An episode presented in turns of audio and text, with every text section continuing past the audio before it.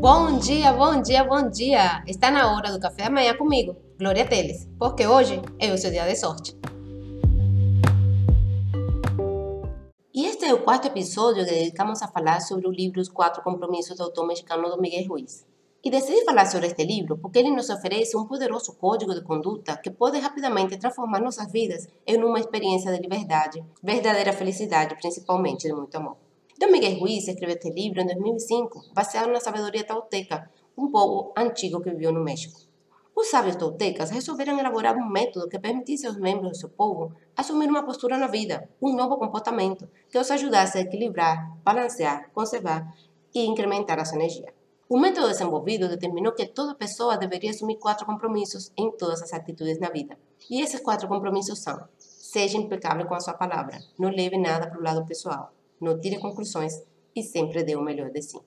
Vimos no primeiro compromisso que ser impecável com a sua palavra implica em não contrariar sua natureza, implica em ser sincero, em falar a verdade, implica em assumir a responsabilidade pelos seus atos, sem se culpar ou julgar, mas também, ao mesmo tempo, se desculpar e se retratar sempre que é necessário, pois, evidentemente, dizer a verdade não lhe confere a razão em tudo que você diz. No segundo compromisso, não leve nada para o lado pessoal, vimos que nada do que os outros fazem é motivado por nós, é por causa deles mesmos. É preciso entender que o que o outro diz e faz é decorrente dos seus próprios problemas, suas próprias angústias, seus próprios complexos. Não tem nada a ver com você. Portanto, o que os outros pensam sobre você, o que os outros falam ou sentem em relação a você, não deve ter nenhuma importância para você. Não deve ser levado para o lado pessoal, porque isso é problema deles e não seu. No terceiro compromisso, não tire conclusões. Vimos que, como ficamos com medo de pedir esclarecimentos, tiramos conclusões e acreditamos estar certos sobre essas conclusões. Depois, defendemos nossas conclusões e tentamos tornar a outra pessoa errada. Sempre é melhor fazer perguntas do que tirar conclusões, porque as conclusões nos predispõem ao sofrimento. No quarto compromisso, sempre dê o melhor de si. Vimos que se você agir apenas pelo prazer de agir, sem esperar recompensa, vai descobrir que gosta de todas as suas ações. As recompensas virão, mas você não estará ligado às recompensas. Se gostamos do que fazemos, e sempre fazemos o melhor, então estamos realmente apreciando a vida. Então, estamos nos divertindo sem sentir tédio e sem acumular frustrações. E hoje vamos falar sobre o livro O Quinto Compromisso, um guia prático para o autodomínio escrito por Dom Miguel Ruiz em parceria com seu filho Dom José Ruiz, em 2010, e que tornou-se um best-seller mundial, chegando a ganhar destaque e repercussão no famoso programa de Oprah Winfrey na TV americana. Este livro foi escrito para completar os ensinamentos do livro Os Quatro Compromissos, de autoria de Dom Miguel Ruiz, que discutimos ao longo desta semana e com o qual aprendemos a romper com as crenças que impedem nosso crescimento e a assumir compromissos com a nossa liberdade. Com o quinto compromisso, o autor se une a seu filho para apresentar o último preceito, que completa os outros quatro e oferece uma vida repleta de felicidade genuína e livre de expectativas alheias. Com o quinto compromisso, seja cético, mas aprenda a escutar, o autor traz uma visão crítica do nosso aprendizado ou domesticação, como alguns autores costumam chamar, e que começa a partir do nosso nascimento e se estende até a idade adulta. Nascemos completamente selvagens. Choramos quando temos fome, reclamamos quando temos dor. Não importa se é de noite ou de dia, somos aquilo que somos, apenas bebês. Em nossa formação original, quando entramos neste mundo recém-nascidos, não conhecemos adjetivos, apenas substantivos. O mundo é como ele é e sempre foi. Uma árvore é uma árvore, uma casa é uma casa, uma flor é uma flor, um rosto é apenas um rosto, um corpo é apenas um corpo. Porém, dentro da nossa própria casa, convivemos com nossos pais, já domesticados a agir esperando algo em retorno de nós e querendo, principalmente, mostrar ao mundo suas virtudes. Boa mãe, bom pai, família exemplar, bom emprego, estabilidade, dinheiro, cuidado. Atributos que qualquer ser humano domesticado precisa ter para ser feliz. E esses ensinamentos nos são transmitidos através da educação obtida de nossos pais, parentes, professores, amigos e da sociedade em geral. Os símbolos, a palavra falada e escrita não são impostos como verdades inquestionáveis transferidas de geração a geração. A partir de então, passamos a adjetivar tudo, e as verdades passam a ser distorcidas, enraizadas de forma pessoal e também influenciadas por outras pessoas. A árvore passa a ser feia, a casa passa a ser pobre, o corpo passa a ser gordo. E o que é feio para um pode não ser feio para outro.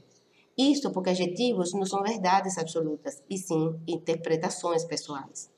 Quando crianças, agimos naturalmente de acordo com as nossas tendências. Rimos, comemos, dormimos, exploramos e criamos. Não nos julgamos e não lamentamos nossas ações até que gradualmente somos apresentados à simbologia e mudamos o nosso comportamento para satisfazer não as nossas vontades e necessidades, mas principalmente ao que a sociedade nos impõe. Os símbolos são uma grande parte das nossas vidas e sem eles o mundo não funcionaria. No entanto, a maioria desses símbolos é, de alguma forma, tendenciosa cultural e socialmente. Eles se apegam a certos valores, coisas que admiramos e desejamos, aos comportamentos que consideramos aceitáveis. Essa programação mental é feita através da nossa aceitação do que nos é informado. Como a informação vem de pessoas que têm autoridade sobre nós, prontamente aceitamos esses símbolos, estas opiniões, esses conhecimentos como verdadeiros para nós e passamos a sonhar, a viver, influenciados por estes conhecimentos. É assim que captamos todas essas ideias do que devemos ter e fazer, e quando crescemos, estamos completamente condicionados a essa domesticação. Perdemos aí a autenticidade e o despojamento que temos por natureza. Por isso, seja cético, mas aprenda a ouvir. Dom Miguel descreveu a soma de elementos incontroláveis em nossa vida como a fonte da nossa domesticação. Isso inclui todos os hábitos, atitudes, ideias e comportamentos que aprendemos como filhos inocentes de pais, mentores, amigos e professores. Autor chamou isso de sonho coletivo. Somos domesticados a esperar a aprovação dos outros, a fazer e tornar-nos o que a sociedade espera de nós, tendo os rótulos como principal meio de controle. Essas informações de menino, menina, bom, mal, adulto, criança, lindo, feio, sucesso, fracasso, afuniram nossa visão e montam um dicionário de conceitos que são utilizados por nós em todas as fases da vida, principalmente na adulta, quando precisamos fazer acontecer. Os rótulos que recebemos ao longo da vida são a melhor forma de controle social, a ferramenta de autoexclusão que mantém os seres humanos domesticados e dentro do cercadinho. Neste contexto, ser nós mesmos não é fácil, pois na nossa cultura somos julgados pelo que temos e pelo que fazemos, não por quem somos. Isto porque desde o nosso nascimento somos domesticados a ter comportamentos satisfatórios ao meio e não coerentes com a nossa natureza, o que de certo nos traria verdadeira felicidade. É por isso que quando perguntamos para a maioria dos seres humanos se estão felizes, a resposta é quase sempre a mesma. É, estou, mas queria ter feito determinada coisa, ou mas queria estar em outro lugar, mas sinto que falta alguma coisa, mas não me sinto totalmente realizado. Acredito que isso aconteça porque não conhecemos a nós mesmos. Não sabemos quem somos e tampouco onde estaremos daqui a dois, três, cinco anos. Simplesmente não sabemos a resposta para esta pergunta. A domesticação humana faz com que o próprio indivíduo tome atitudes contra sua própria integridade em favor das atenções das outras pessoas, esperando algo em troca por esse sacrifício. Domesticado desde cedo a manter o status quo do sistema onde fomos submetidos, não somos felizes e não lutamos por essa felicidade, por estarmos ligados demais aos valores que sustentam e dão alicerce para manter a roda girando perdemos autenticidade e amor próprio. Por isso, Dom Miguel Ruiz propõe então desaprender isto é, nos livrar dos símbolos enraizados e passar a encontrar nossa verdadeira missão, nosso eu verdadeiro, a nossa verdadeira essência. São cinco compromissos, à primeira instância, difíceis de serem cumpridos, mas se cada qual for praticado com zelo e assiduidade, podem ser convertidos em uma nova etapa da vida. Se vamos continuar a sonhar, cada qual em seu mundo interior, então que possamos fazer do nosso sonho algo prazeroso, que nos desperte a nossa verdadeira missão, ser feliz, aprender a amar, honrar nossas opiniões, pensar só em boas coisas e assim transmitir palavras boas, não nos vitimar, não fazer de nós mesmos o palco da opinião das outras pessoas. Entender que cada qual tem seu mundo interno e seu sonho e que cada qual tem a certeza de que suas verdades são superiores. Precisamos sempre seguir em frente com dedicação, duvidando de tudo, mas também sabendo ouvir. Só assim poderemos desaprender essa domesticação, voltar ao nosso eu original, ao nosso eu verdadeiro.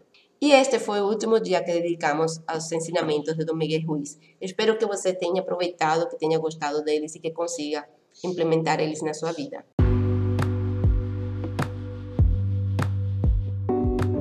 E o dia para começar a mudar a sua vida é hoje, porque hoje é o seu dia da sorte e o meu também, porque eu faço a minha sorte e você também faz a sua. Por isso tenha um lindo, um lindo, um lindo dia. E nos vemos amanhã.